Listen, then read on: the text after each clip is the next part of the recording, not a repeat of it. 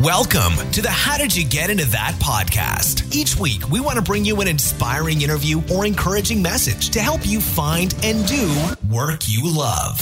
Now, here's your host, Grant Baldwin.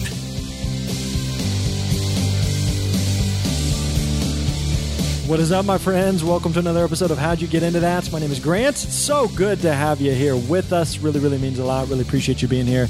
Hope you're doing well. Hope life is treating you good. I'm feeling good today and got a good interview. Got a good episode for you today. Today we got my buddy Tom Billionis. Uh, yes, his last name is literally Billionis. That which I tell him in the interview. That's just a baller last name. Like you're just born with that. And you're like. Tch, you got it made right there. That alone makes it a good interview. But Tom's got a really cool story. Tom actually owns a local coffee shop called The Coffee Ethic, brews some of the finest coffee around. I, as I admit in the interview, I am not a coffee aficionado, but I tell you in the interview how I know that he has good coffee. But Tom has a great story. He spent 12 years with a nonprofit while he was kind of passionately building up this new hobby of coffee on the side. And so we talk about how he transitioned that and what was the one question that the friend asked him that changed everything for him. And it was a simple question. It's a question I know that you've heard, and it's a great question for you to consider as well. So we'll get into that as a little bit as well. Also, if you haven't already, uh, make sure that you download the bonus interview, the bonus material. We've been doing this with a lot of interviews lately, but with Tom, we talk about anything that he would do differently. How do you build up loyalty in a small business, especially like a retail shop? Shop, like a coffee shop, how do you build loyalty with people? There's a lot of different coffee places that you could go to in a very competitive space. So, how does he keep people coming back to him? And then we also talk about how you figure out how you grow and build something while at the same time keeping it small and special, something you know intimate like a coffee shop. You know, he doesn't want it to be a Starbucks. So, uh, how do you keep it small and, and intimate and still special to the people that come to his shop? So, we talk a lot about that in the bonus material. You can download the bonus material by going to grantbaldwin.com slash 81, 81 for episode 81, or within your app, whatever app you're listening to, if you can look at the show notes there. There's going to be a box at the top there where you can download the exclusive bonus material there from your phone. So let's get into it. Hope you enjoy this. This is my interview with my buddy Tom Billionis of The Coffee Ethic.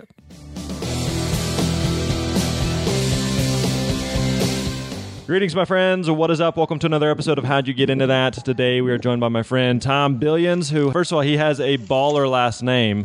Anybody with a last name of Billionis, you know he's got to be a stud. So, Tom runs a coffee shop called The Coffee Ethic here, actually, where I live. And to be honest, a little disclaimer up front I'm not a coffee guy at all, but my brother is a coffee nerd, and he has tried coffee all over the world, and he still says Tom's is some of the best. So, Tom, what's up, man? Welcome to the show. Hey, thanks for having me. Glad to be here. So you run Coffee Ethic. To me, it's a coffee shop, but to the coffee people of the world, like it seems like there's more to it than just that. So, how would you describe your business? Well, we probably describe it more as a coffee bar because we don't do a lot of food in the states. You know, a lot of times you say coffee shop and people think full diner with you know refillable coffee, eggs, bacon, the whole nine. And so we're just a coffee bar. We just do coffee, a few pastries, things like that, some other beverages as well, but coffee's definitely our focus and our bread and butter. Do you? But you don't. You, but you don't do bread and butter, so you can't say that. this is true. This is true. We actually do have toast. okay. All right. All right. So. all right. So, and again, you're gonna have to forgive me because I don't know a ton about the coffee process at all. So, do you roast it there? Or are you just making it, or what all happens there within Coffee Ethic?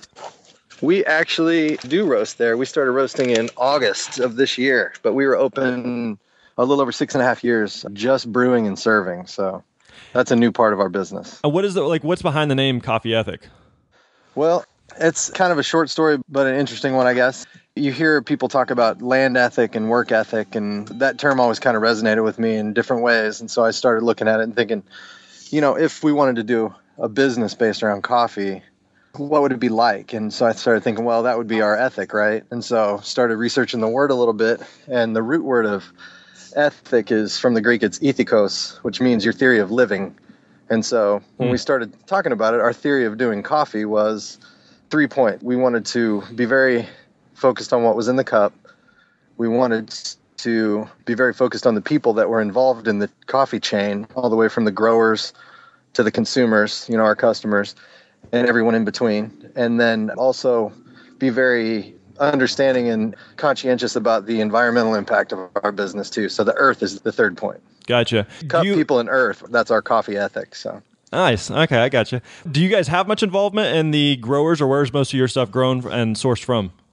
Well, coffee, you know, we, we source it from around the world actually, and we have for we worked with great roaster out of Topeka, Kansas called PT's Coffee, and they have countless direct trade relationships, which is kind of the next step beyond fair trade. It's basically shaking hands with the farmer, doing business, negotiating directly with the farmers. They're growing the coffee, they bring it in and roast it, and then we use their coffee once they roasted it. And so the direct trade relationship was big in that but they do that all over the globe. So I mean, coffee's grown between Tropic of Cancer and the Tropic of Capricorn, roughly all the way around the world. So like you know the, the right around the equator, and so it's seasonal as the earth turns. You know, the coffee, it's like sweet corn around our parts. You know, there's only certain times of the year you can get it. Right. And so it's that way. The Kenya harvest is going to be different than the Colombian harvest and things like that. So you have to keep coffee going all year round. So sometimes they grow very big lots of it sometimes small, but it's definitely seasonal. So you kind of have to source coffee from everywhere.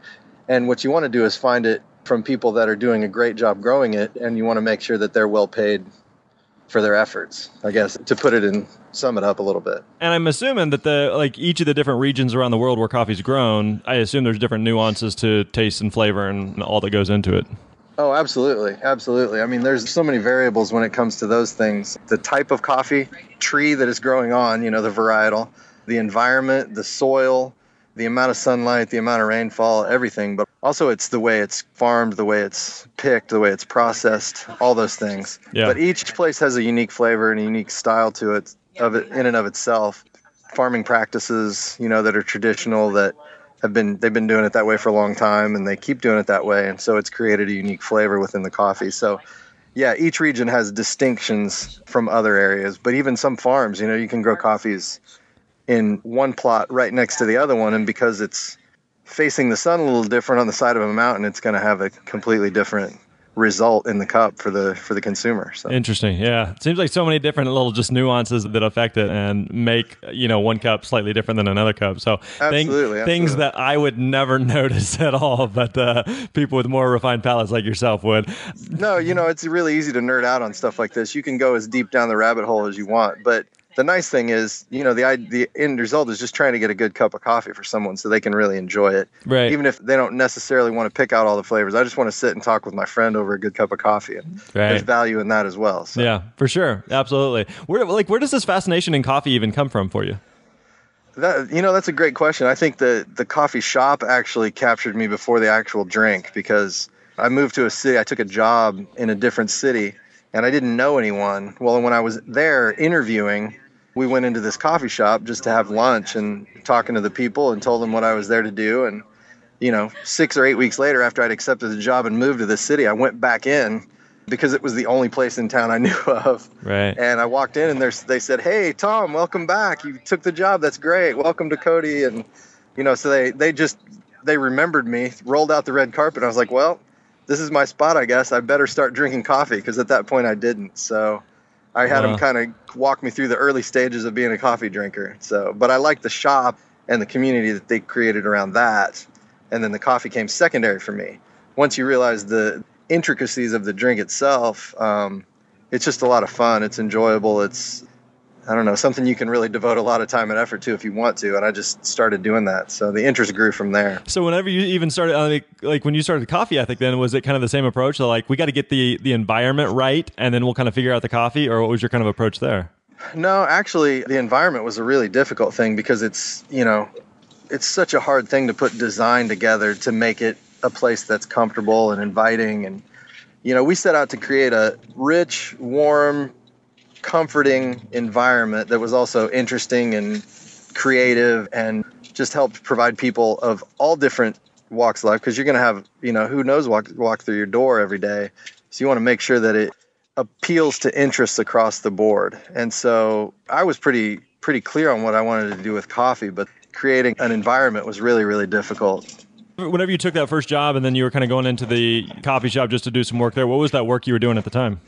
Well, I used to do nonprofit work actually a lot, and I would schedule as many meetings as I could at different coffee shops, and I had them staked out around the cities, whatever city I lived in, and so we started doing as much of that as we could, and to where I just didn't want to be in the office any more than I had to.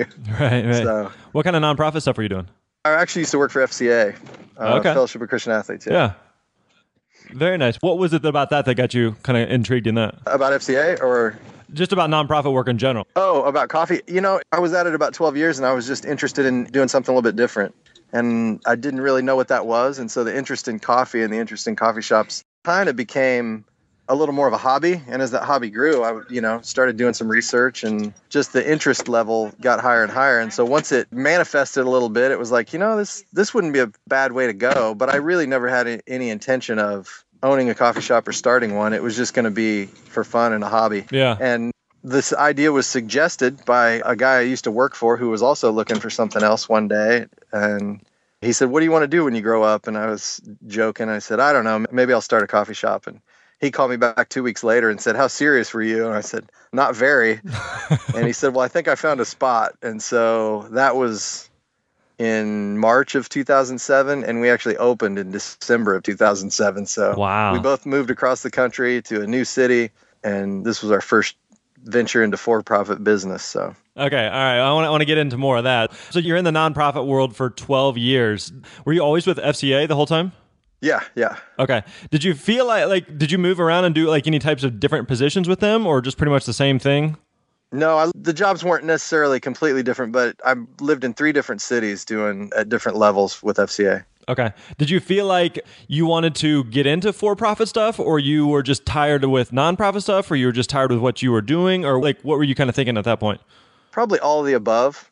I like I said, a, a new challenge, something different. It's hard when you're relying on other people. Nonprofit works a lot of donations, a lot of grants, and things like that. So you're always relying on other revenue sources coming. And and at the time, you know, naively, for-profit business seemed a little bit more straightforward in that it's like, you know, hey, I make this, I sell this, you buy this. You know, it was really easy. Well, you know, come to find out it's not obviously, and I kind of knew that at the time, but it just it seemed a little more clear cut.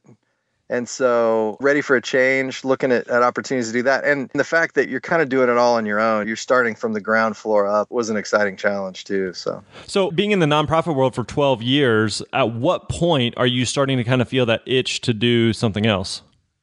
that's a great question. And I've never really thought about that because I've enjoyed what I did and I enjoyed the people I worked with. So, I wasn't just like, you know, beaten at the door to get out or anything like that. But you just kind of felt as you grow and move around and have more experiences, you're just ready for something new. And so, Yeah. I knew towards the end there that it was time and but at the same time you can know that and not necessarily know what your next step is. Right. So while you're still doing it, doing what you're doing and pouring yourself into that, you just have the radar up looking for other things that might interest you or that might be exciting and might carry you into the next phase of life. Yeah, I think there's because I think there's a lot of people listening that are in a similar spot of maybe they've been doing the same type of work for a long period of time, and it's not that they don't like it, but they're kind of going, I don't know. I mean, is this what I want to do for the next you know 20, 30, 40 years of my life, or is is there something else? But I'm not really sure what that thing is. So it's like I don't love this, I don't hate this, so I'm kind of in that middle limbo spot. So I'm trying to figure out like you know how do you kind of negotiate that and kind of figure out if you don't know what you'd rather do, how you figure that out. So it sounds like for you, it wasn't like you know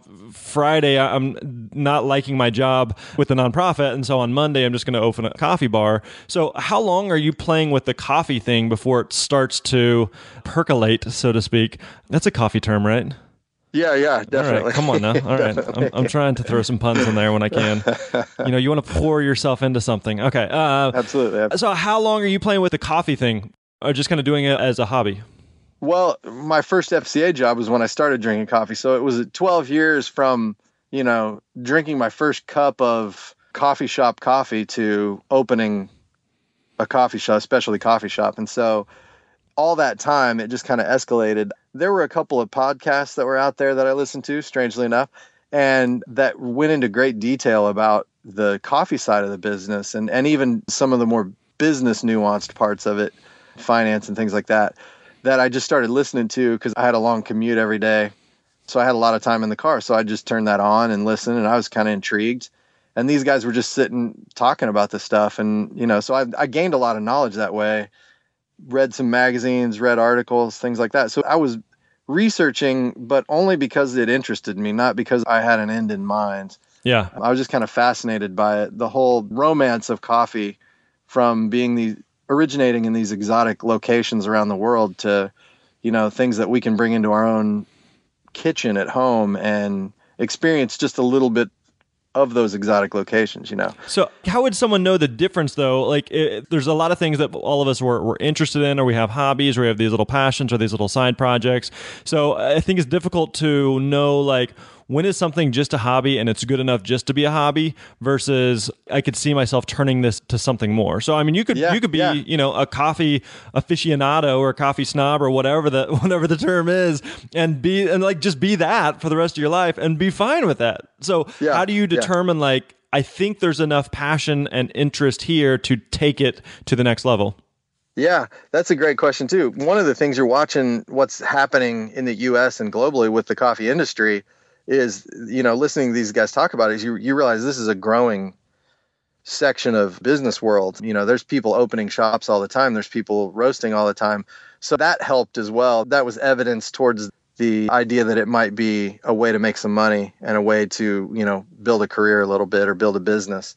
And so th- those are things I looked at definitely strongly. It, it wasn't like I was, you know, a pioneer out there trying to come up with a new product and introduce it to a market that had never seen it before, you know. Right. It was we were going on the coattails of a lot of people that had already laid a lot of groundwork. Yeah. You know, the big one, Starbucks being one of them. I mean, you know, a lot of the independent people really get down on Starbucks, but I mean, they're the reason we're able to do what we do because they've provided the American culture a habit of going to the coffee shop and expecting a little more out of their cup of coffee and wanting, you know, coffee from a certain origin and all those things. And they did that, you know, and they were doing that a long time before we came in. Yeah. And then a lot of independent shops, you know, were doing it at the same time, just on a smaller scale. And so, you know, when we had the opportunity to come in, it was like, huh, this might work. And so we found a, a market that at the time was underserved. And we went in and still had to just absolutely slug it out to get anybody to even notice us. So, Yeah. Well, and I'm wondering too, like when you have the idea of doing coffee, of taking it on, it's kind of one of those things where it's like, you know, it's not something that you've grown up in or something that you've known, and you can do a bit of research, but it's also got to feel a bit overwhelming. Like, where do I even begin? You know, like, let's say I wanted to leave my nonprofit thing and open a coffee bar. Like, where, like, where do I even start? So, sounds like a lot of just your base of knowledge just came from just kind of passively learning about it and researching it, and just again more of an interest rather than a a business opportunity. Yeah, exactly. And we knew that going in that there were a lot of things that we didn't know. But my original business partner and I also were smart enough to know to ask people what we didn't know and to find out and to go go deal with people that had been in the business and been in the industry and, and could really help us. And the first one was finding a roaster that we could work with. And that proved to be probably the most valuable thing that we did because they had been through all this and they were pioneers. They started doing this back way back in the not way back. I mean, it's the early '90s. So it's not way back, but you know what I mean. Right. As far as in the coffee shop culture in the U.S., especially in the Midwest, they were doing it, you know, since the early to mid '90s, and so they had a lot of experience. They knew coffee, they knew business, and I burned their phone lines as much as I could. As soon as we committed to going with them, I was on the phone with them as much and as they'd let me be. as uh, much as they'd they- answer the phone. yeah, exactly. And and that was that was huge. So find the experts and and pick their brains basically. Yeah, exactly. And I think that that's the point I was getting ready to make is I think that's a great lesson for anybody is when you're getting ready to step into some type of new industry or business or career or whatever that next step for you in your phase of life would be, you know, there's probably people that have done it and know where you're wanting to go. So you always tell people like find someone that's doing something you want to do in a way that you want to do it and learn from them. Like you said, they've been there, they've gone that path. And so there's oftentimes that they can save you a lot of the heartache of learning about it and learning from scratch. And they can be a shortcut for you in a lot of ways to help you kind of figure out you need to know this, don't worry about that now, you'll worry about that later. And just trying to understand the, you know, the game and the process that you're trying to figure out. Yeah, absolutely, absolutely. And you know, our relationship with them is is strong even today. Even when we're roasting our own coffee, they're still friends and they're still business partners in different ways. You know, we still work with them when we can, and they, you know, I credit them for a tremendous amount of what success we've had is because of that relationship. So I. I wouldn't have been able to do it, and I know for a fact we wouldn't be here without them and a couple other key relationships we've had along the way. So, So whenever let's go back to what you said earlier, where you've got a buddy who comes to you, ask you what you want to be when you grow up, and you say, just sounds like kind of off the cuff, like you know, I'd be interested to op- open a coffee shop. How serious are you? I mean, obviously, when he calls you back two weeks later, it's one thing, but at the time when you say that, is it just kind of a little Freudian slip there, or, or I you, like, was just trying to get him to stop asking me the question because he asked me every time we talk, and so it was the only thing that popped into my mind, and I just never said it before, but once I did, you know, he took the ball and ran with it a little bit, and he was more interested in, you know, setting up the business structure and the financing and all the things we needed to do and, you know, I had second-handedly really done a lot of the research already necessary to, to set up the coffee side. So he said, what, he's, what do you think? Should we do this? And, you know, it, it just kind of ran from there and, and having somebody to work on the other side of it, you know, cause we both still had jobs. And like I said, we lived in different cities and different States. And so we had a lot of work to do in a short time, but with two of us kind of breaking it up and team working it a little bit, we, we were able to, obviously have it come together pretty quickly. So. So how do you? I mean, you're making two significant leaps. Uh, I guess three. You're, I mean, not only eventually quitting your job, you're starting a business, and third, you're moving. You know, so I mean, yeah. like all the like the the worst stresses that they say to avoid, like you're doing all of them at the same time. So that year that you quit your job, that you move, that you start the business, what is that year like? Well, it was really exciting. First of all, because you're yeah. you're moving stuff. You know, things are happening, and once we made a decision to do that you know all your effort and energy and thought and you know you're just pouring it into that project. And so things are happening fast. Some of it's frustrating but some of it is just you know fueling the fire. And so you're burning along there and then you're like oh yeah i need you know i still have a job to do here and i need to you know fully engage with that and not let it suffer because i now have a plan for the next step. We still have to figure out a way to get a house sold and get moved. The good thing is we were coming back to the Midwest. We had been out in the Rocky Mountain region for those 12 years, and my family's all in the Midwest. My wife's family's all from the Midwest, so we were coming back to our home turf, so to speak. So it yeah. was an easy move back, easy transition into culture and way of life and things like that. We knew it was going to be a little easier pace than what we were dealing with. So those were all things that made it pretty smooth. Of course, it was during the you know the beginning of the recession, which right. they didn't tell you that until 2008. But in 2007 we didn't you know nobody was calling it a recession. So it was probably not the smartest thing to open a business to try to sell a house you know all these things during that time. But you know we just kept plugging and, and all the dominoes just fell as we went and it worked out. Not seamlessly sometimes but uh, it definitely worked out so well, I think there's a great lesson there of, yeah, you know, hindsight, you're starting something, you're having lots of massive transition during the start of a, a, recession. And so, you know, hindsight would say, you know, maybe not the best time, but I think that also like raises the question, like, when is the right time? Like, there's never a good time to move halfway across the country. There's never a good time to quit your job. There's never a good time to start a, like, there's no ideal situation for anything. So I think, like, if at any point, like, today or now or like very very soon is the best possible time to start that thing whatever that thing yeah. yeah and we moved into an area in downtown in our city that was under a, a tremendous revitalization. Right. and it had already been started but it was definitely in the beginning stages still.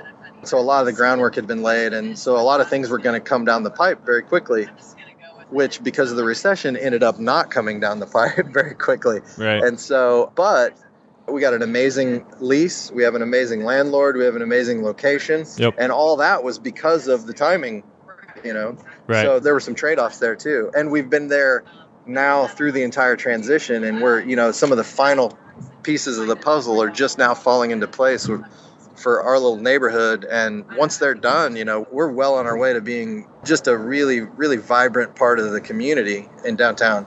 And so we've been waiting for that now for seven years, and it's we've been able to watch and be a part of it and be a part of the transition rather than just come in at the end when yeah. when everything was already done. So you gain some credibility, some street cred with that, you know, because we've been there for a while and right. people see us as as part of what's happened down there, as as opposed to someone that's just coming in and just kind of reaping the benefits of what happened. So. Right. So you start in December 2007. What's that first full uh-huh. year like? So you're starting to head into the depths of the recession there. You're starting a new business. How often are you second guessing or questioning or wondering what the heck was I thinking?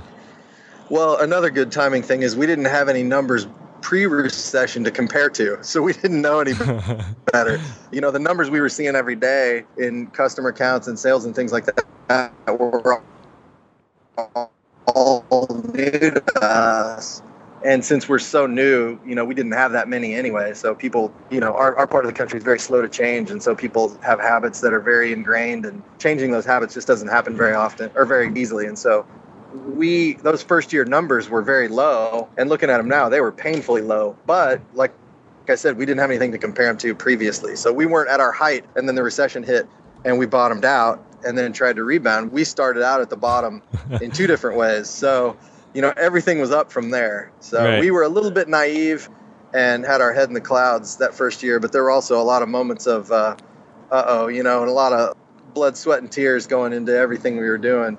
Well, Um, and you know, I've heard that from a lot of people, uh, not necessarily related to the recession, but just people are saying, you know, when I started my thing, looking back, whatever that thing, business, side project, side hustle was, like I was a bit naive, and I think in some cases, like that's that's probably a good thing. You know, you don't want to be completely naive. I mean, clearly you'd done your homework and done your research to open up a you know a significant physical business, but at the same time, you know, what you don't know may be the thing that would have prevented you from starting the thing in the first place.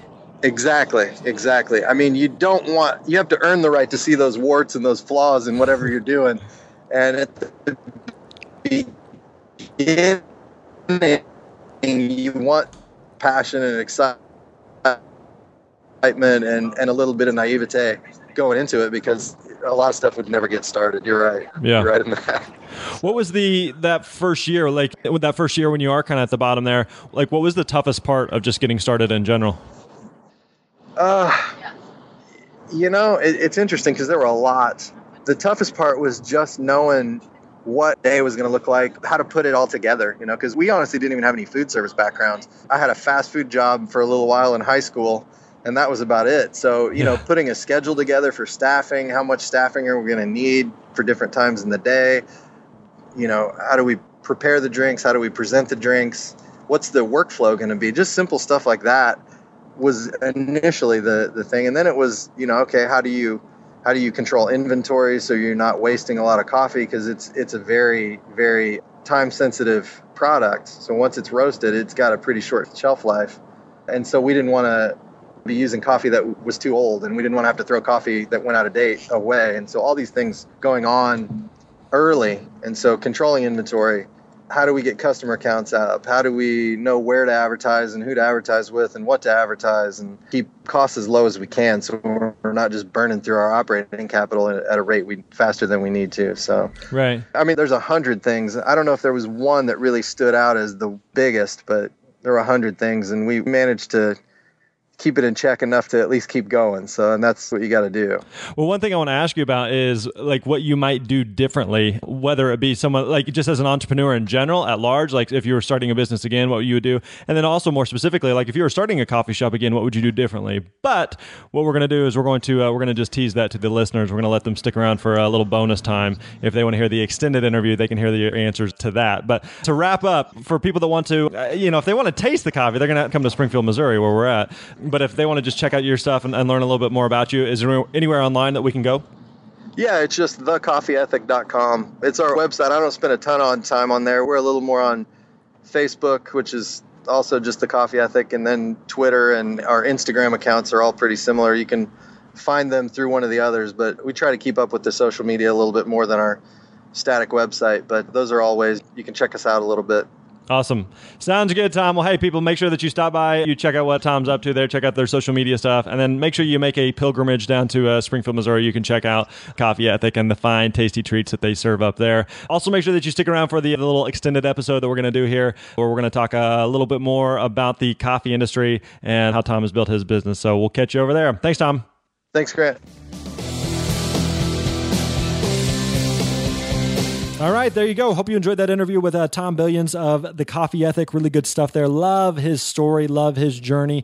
You know, a couple things that I really like about Tom's story that I think are really relevant for us is one, whenever he was kind of winding down his career, he wasn't planning on getting into the coffee industry, but he knew his time was winding down in his nonprofit role and he started just having his radar aware of what might come next. And so maybe for you, you kind of have this internal nudge that like, I don't know, I just, you know, I enjoy my work. I don't hate it, but I don't love it. And I don't, I don't really know what I'd rather be doing different. Don't ignore that. Pay attention to that. Be aware of that feeling and allow that feeling to be on your radar so you can start looking. You don't know what you're looking for until you actually start looking? And so for Tom, it was that of just going, okay, I know what this isn't it forever, but what would I rather do? And I think that's where that question that his friend asked him was such an eye opening and illuminating question for him and for so many of us. That question of what do you want to be when you grow up? It's still it's a, it's a funny question it's an easy question to just blow off and, and blow past, but it's still such a great question to ask. And, and ask yourself that same question. Or, or here's another way. The question I ask people a lot of times. If you were guaranteed success and you could do anything, time, money, location were all irrelevant, you were guaranteed success, what would you do? If you could do anything in terms of a career, what would you do? What do you want to be when you grow up? Have you ever taken the time to stop and really thought about it and think about it and figured it out? What what your answers? Not just some type of surface answer. Maybe it could be. Maybe it's just like Tom, kind of a knee jerk reaction to, I want to have a coffee shop. And now today he does. But take the time to really consider that. If you could do anything, what would you really, really want to do? Hey, if you enjoyed that interview with Tom, we do have some bonus material you can download. You can go to grantbaldwin.com slash 82, episode 82. You can download that. Also, if you want from your app there, from your iPhone or your Android or mobile device, but wherever you're listening to the, this, you can look at the show notes. There, there's going to be a box right at the top of the show notes, and you can download that bonus material, that exclusive content if you would like there. Again, we talk about anything that he would do different in opening a coffee shop, talk about building loyalty in a small business and figuring out how you grow and you build while still keeping something small and special. So good stuff there from Tom. Hey, we would love for you to leave us a rating and review within iTunes or Stitcher if you haven't already. Uh, got a good one the other day from David X Ramos. He says, I've been looking for a podcast just like this, something that is broad enough to show me my options as a wandering 20 something and practical enough where I can take this motivation, turn it into action. Grant's a great communicator. I definitely recommend it to the millennials looking for more. So good stuff. Thanks, David. Really appreciate that review. Again, you can go to grantbaldwin.com slash iTunes. Leave us a rating review. We would love, love love, love, love to hear from you. All right, I think uh, that about wraps up this episode. We got some more good stuff coming to you in the next episode, so make sure that you come back, you subscribe so you never miss out, and keep tasting this delicious goodness that we've got for you. Talk to you soon. You're awesome. Thanks for listening to the How Did You Get Into That podcast with Grant Baldwin. Don't forget to visit grantbaldwin.com for all the show notes and links discussed in today's episode. We'll see you next time.